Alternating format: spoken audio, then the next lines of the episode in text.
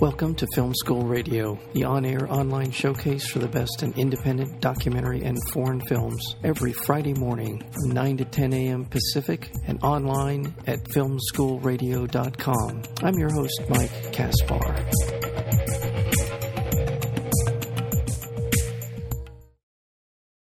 The film Chasing Trane is the definitive documentary about an outside-the-box thinker with extraordinary talent whose boundary-shattering music continues to impact and influence people around the world. This smart, passionate, thought-provoking, and uplifting documentary is for anyone who appreciates the power of music to entertain and inspire and transform.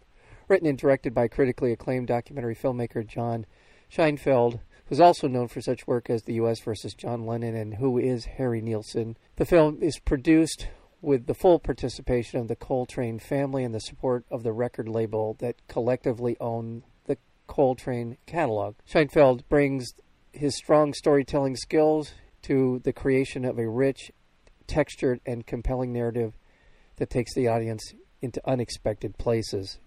The film is called Chasing Trane, the John Coltrane documentary, and we're fortunate enough and honored to have with us today the director of that film, Chasing Trane, and that would be John Scheinfeld. John, welcome to Film School. Thank you, Mike. Thanks for having me. Oh, you're very welcome, and just uh, a terrific film in in many regards, uh, not the least of which is, since it has been some time since John Tr- Coltrane died, for a lot of people, it's maybe just a name that they're familiar with. So to kind of update people about him and his life, many of the things that I'm a, a jazz fan, but many of the things in this film I was not aware of and are truly moving. And to the depth and degree to which he was inspired, and we'll get into all that, is really a wonderful part of Chasing Trane. Tell me, uh, John, a little bit about how you came to this project. Sure. Um, one of our producers, uh, Spencer Proffer, had come to me and asked if I'd be interested in, in making a documentary about John Coltrane. And like like many people, I was introduced to his work through his recording of My Favorite Things. Mm-hmm. I had a radio show in college, and uh, and it sort of came came to me, and and uh, ended up playing it. And then so I knew who Coltrane was, and and certainly knew A Love Supreme, and knew his reputation, but I didn't know a lot about his life. So I said, well, let me go do a little bit of research. And the more I read about him, the more I came to see this as a very unique story, a very special story. Um, we all know um, the cliche of the young artist who comes from nowhere, has great talent, achieves great success, makes a lot of money, um, abuses substances, and dies young. We we all know that story. Mm-hmm. Uh, most recently, Amy Winehouse. So that's that's a cliche in the music business. But Coltrane is the antithesis of that. Mm-hmm. Um, he did have his uh, challenges with addictions uh, early on, um, but it's when he kicked that addiction that he began to ascend, and he began on this amazing musical journey Uh, that uh, made him into the icon that we all know. And to me, that's that's a guy that did something the right way. Um, and it's an inspiring story and an uplifting story. And that's what I wanted to tell. And so uh, that was our approach here. Uh, also, I think um, I didn't want to make a film just for Coltrane fans. Uh, I really wanted to bring the work of this genius to a broader audience. And so uh, this really is not a jazz film. It is a portrait of a remarkable artist. Excuse me. I concur. Um, it is it is focused on his life. I thought what you did was um, nice in the sense that we hear the music often in the course of the film, kind of in, in the background. We hear it as part of an interview that's being that's going on. We also, there are many times when it's focused simply on the on the music, but we're hearing it a lot in the film, so it's, it provides a a nice backdrop to, to his story. Well, that was uh, Mike. That was sort of part of our of my thought here was um, let's expose people to the broad array of Coltrane's sounds. And I, I treated this, I mean, in my films uh, about musicians, I tend to um, to have wall-to-wall music anyway. uh, and so Coltrane was no exception to that. But um, I uh, I wanted this to be as if Coltrane were still alive, and I had gone to him and said, I want you to score this film. So the recordings are not in, in chronological order, and, and we're not doing a music theory class or music history class where we're analyzing this music. I'm treating this music um, uh, as score for um, emotional moments, dramatic moments, poignant moments, thoughtful moments, amusing moments uh, in his life.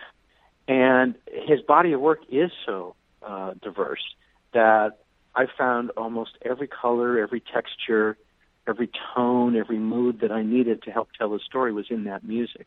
And so that's why the music is used the way it is. Mm-hmm. And we do stop from time to time to talk about his more notable pieces. Uh, but largely, uh, it is there to uh, underscore the uh, the action of the story. And again, I there are lots of things in the film that I did not know about. And as you articulated just a moment ago, n- knew that broad story, the story of a man who had struggled with addiction. But I have to tell you, I sort of left, that was the last impression that I had w- looking back on what I knew about John Coltrane before I watched Chasing Trane, was that I sort of had the impression that that was something that dogged him for for the remainder of his life.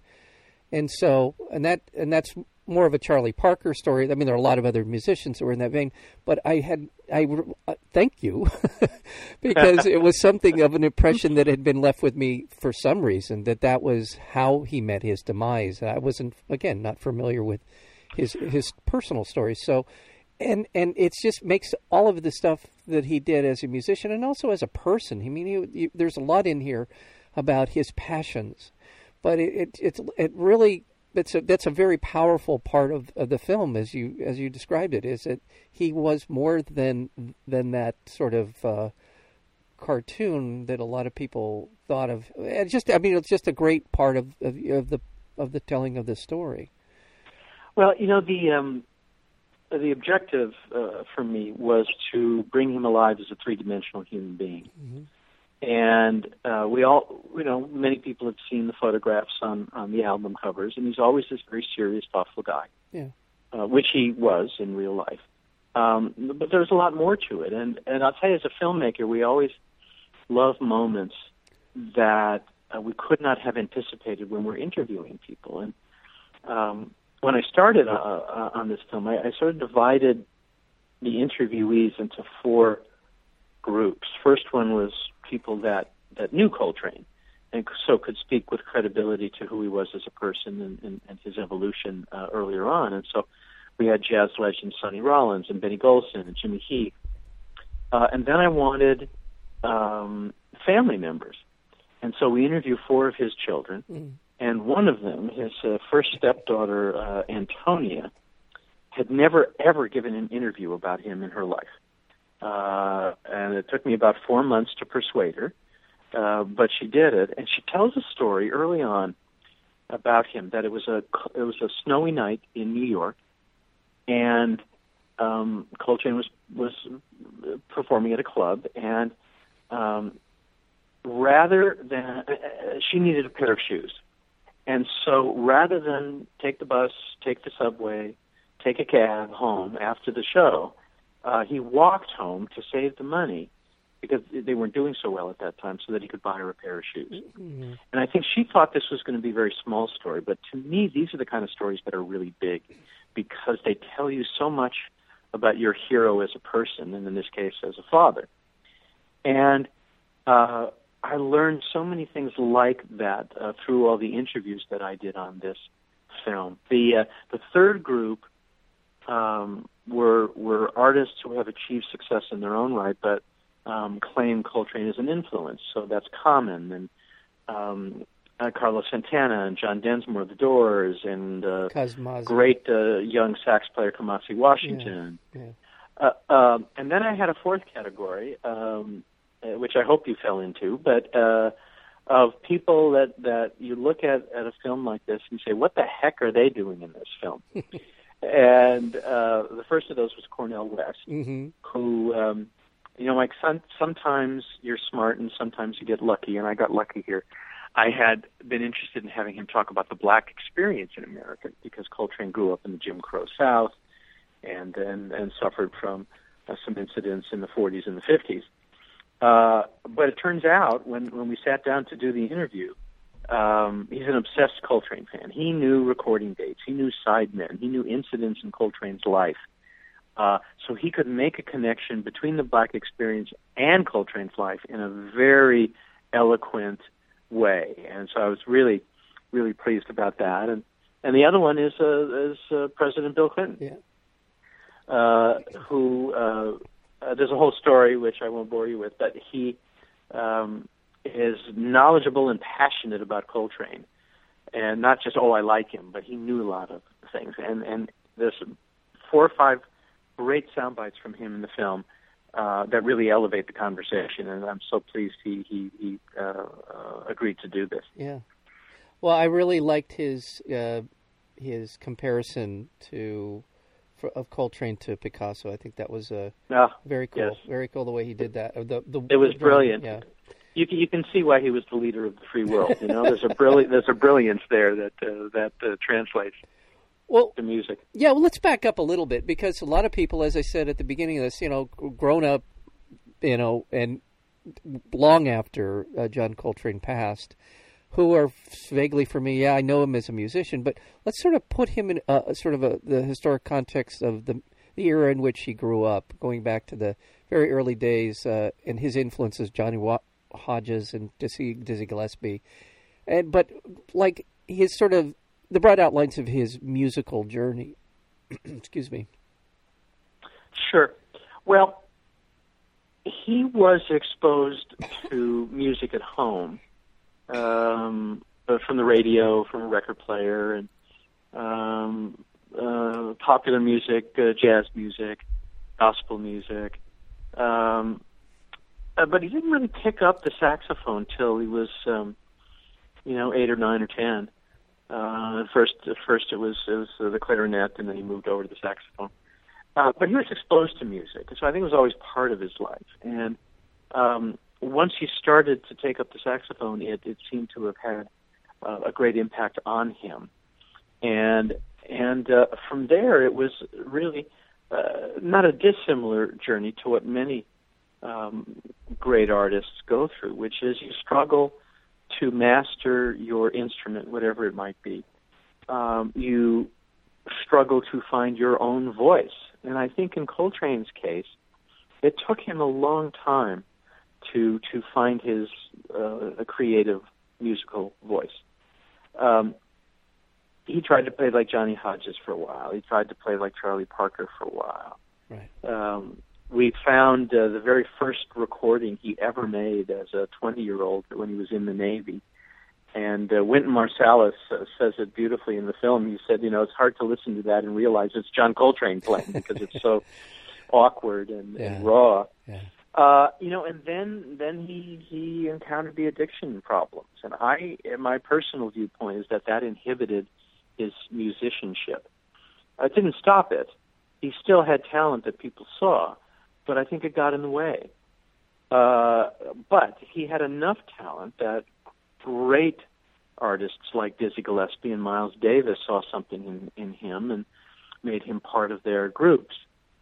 And I think it's really with Miles, uh, where he started in nineteen fifty-five, that he begins to take, uh, you'll pardon my reference, Giant Steps. Yeah.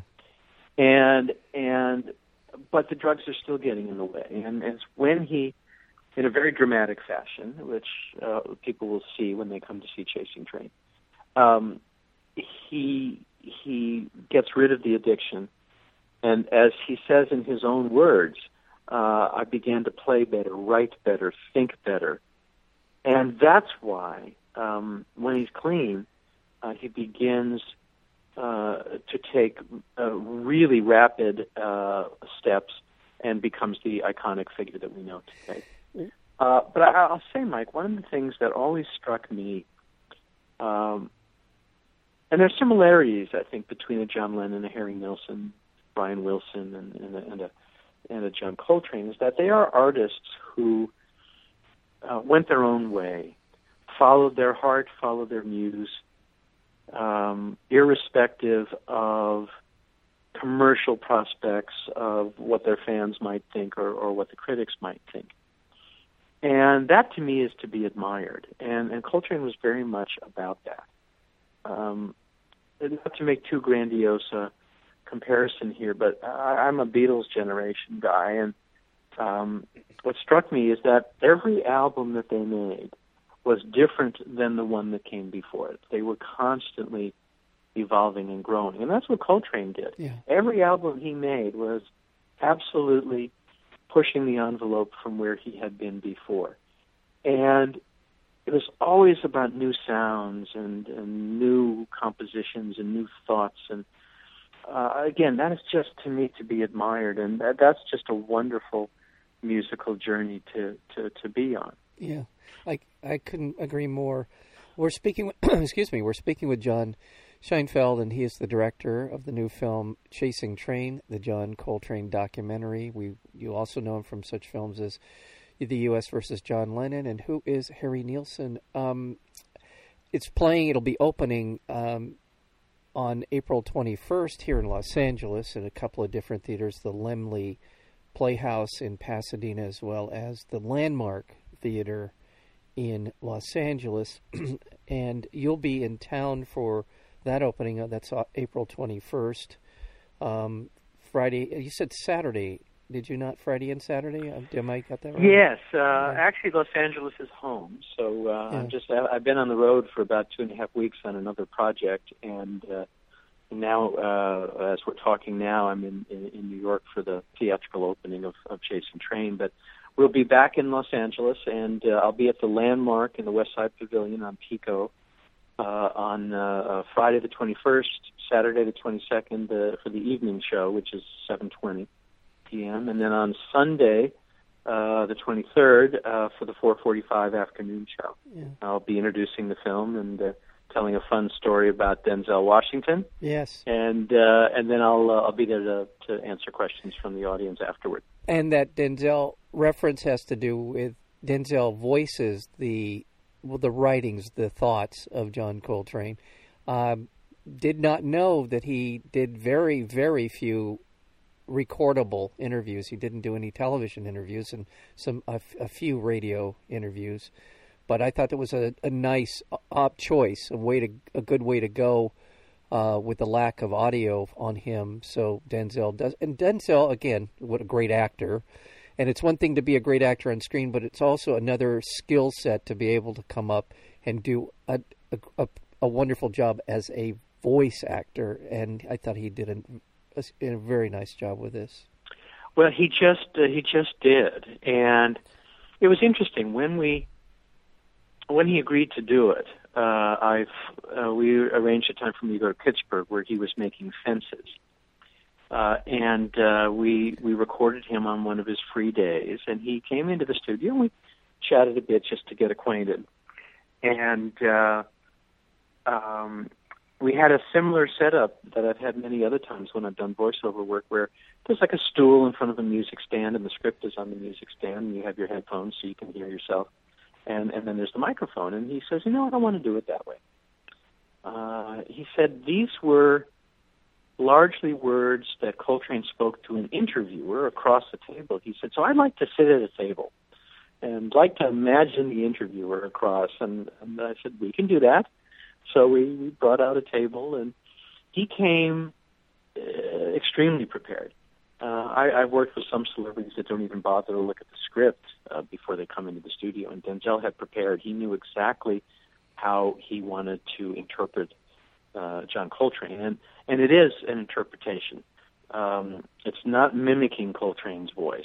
Yeah. Uh, very few people have actually heard Coltrane's voice, but Um, he's not mimicking. He's doing an interpretation, much as he would if, if this were a, a full-out um, biopic uh, and a scripted feature film. Yeah. Uh, and the reason that he was uh, first on my list to go after, and I had a list of about five actors that I thought would be right for it, but happily I didn't have to go to two through five, uh, is that um, if you think about many of the roles that Denzel has played, they are characters of quiet strength. And everybody I talked to who knew Coltrane described him to me that way, a man of quiet strength. Mm-hmm. And that's what Denzel brings to this. And I think really brings Coltrane alive. Um, that words he is speaking, it's not narration. It's, it's really the words of Coltrane who is expressing how he is thinking or feeling about something at a particular time, yeah. which I think really helps bring him alive and really, I think, helps connect uh, the audience to him and his um, journey and his spiritual.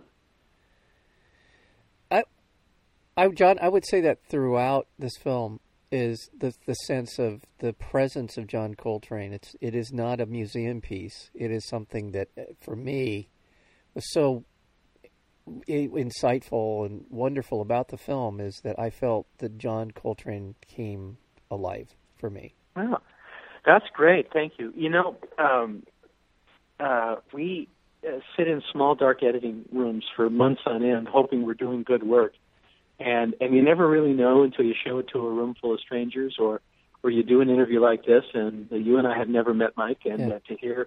That's something we did and intended uh, uh, uh, impacted you that way uh, makes makes it all worthwhile. Well, yeah, and um, what I, I don't I want people obviously I want people to go see Chasing Trane, the John Coltrane uh, documentary. They by the way they can go to Coltrane Film dot com to find out more about the film and where it's going to be streamed. Yes, you'll be able to see uh, uh, some of the great reviews, yeah. uh, some photos.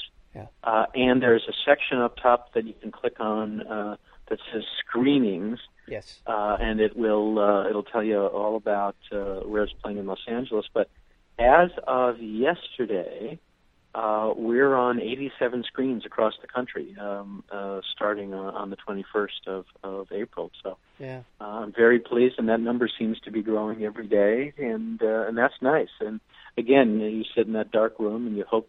You're going to be uh, uh, on the big screen, and, and here we are, and so we couldn't be happier. Well, it's great to see that because uh, a lo- often documentaries don't get far beyond New York and Los Angeles and a couple other big cities, but you're in, in North Carolina, you're in Nebraska, you're you're in um, Maryland, Michigan, Canada. So it's good to see it beyond, uh, like I said, the usual suspects, and that, that's, uh, I think, a testament, first of all, to this film, but also to your previous work, which is so highly regarded. So it's it's that's uh, that's wonderful to see. Um, I, I just one quick story, and I think for me um, is is uh, a key part of the story behind John, John Coltrane. Actually, two real quick. One is mm-hmm. he was in. Uh, uh, Miles Davis group when they did such amazing work as. Uh, Round About Midnight and Kind of Blue, was kicked out of the band. Now, I want to make sure I've got that the, the chronology correct, but he was in Miles's band, was asked to leave, and came back. And again, I think that's sort of a lot of this story in, in a very, sort of a very condensed sort of uh, a window into it, uh, and uh, continued and made amazing music with Miles Davis, which is just will live forever, I think. um, yeah. And then another thing was, and again, please go see the film, but his his uh, trip to Japan, and I think I'll just leave it there because there's an awful lot of uh, this, his spirit and his, and and also his, he, beca- he over time became an increasingly more spiritual man. I don't know if religious is the right word, but certainly a more spiritual man, and truly reflected in his in his music, certainly A Love Supreme and many other things that he did. But again, that's what I'm talking about when I said that for me, his his the man came alive. Um, oh, good. Yeah. yeah, that's great. Well, you know, how many musicians can you say uh, were disciples of Albert Einstein? Right. Uh, right. Like Coltrane. And right. what's fascinating about it is he was a thinking person. He was yeah. constantly Um, wondering, why is this happening? What's the purpose of the universe? What's our purpose here? He was thinking all of these great uh, thoughts, and and uh, very much uh, helped shape his spiritual journey that, that he was on. And this really is, in addition to being a, a portrait of an artist, it's a journey film. Yeah, so it's, it's the journey that this this young man from North Carolina uh, went on uh, for all, all, all too brief forty years. Uh, but, um, and that's what I think, again, makes this a little bit different. Uh, you know, we're not, this, this is not music history class, it's not music theory class. We're not trying to uh, analyze uh, how he played the saxophone or why. Uh, or, or, or, or all the cool things he did that made him iconic. Um, yeah. uh, although we, we, we will touch on aspects of it, but but really this is this is looking this is peeling back the layers of a man to help understand him and his and his uh, art. Right, and he's and he's often described as enigmatic and also you know basically sort of this. Uh, oftentimes we put these people up on top of the uh, bookcase and leave them there, and uh, that's not the case in this film, Chasing Trane. And uh, I, he, yeah, it's just it's true. It's what have I said already that I won't say again here, and that is that it's it's wonderful to see uh, this sort of much more personal side as a family man, as a husband, as someone who cared about the world beyond himself.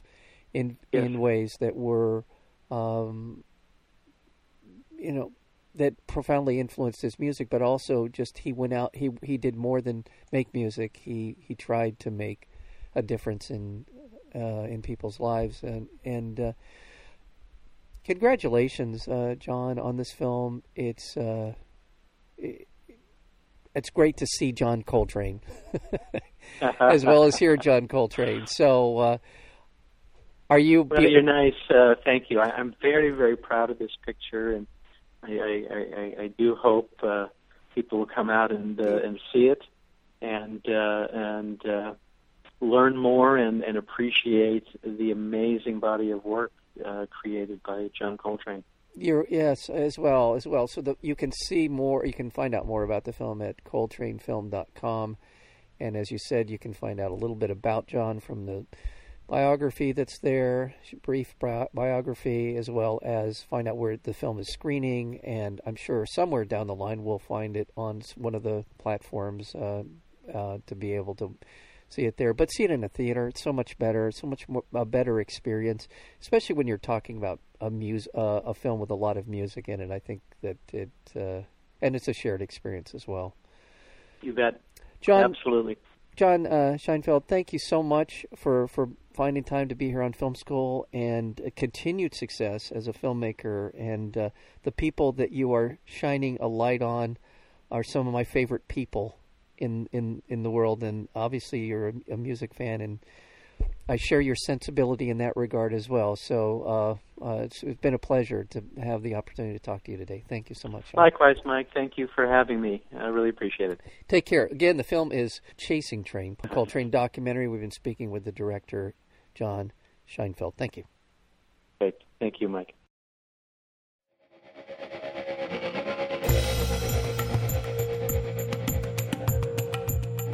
You've been listening to Film School Radio, the on-air online showcase for the best in independent documentary and foreign films. You can find out more about the program at film school radio dot com. I'm your host, Mike Kaspar. Thank you for tuning in, and we'll see you next week with another edition of Film School Radio.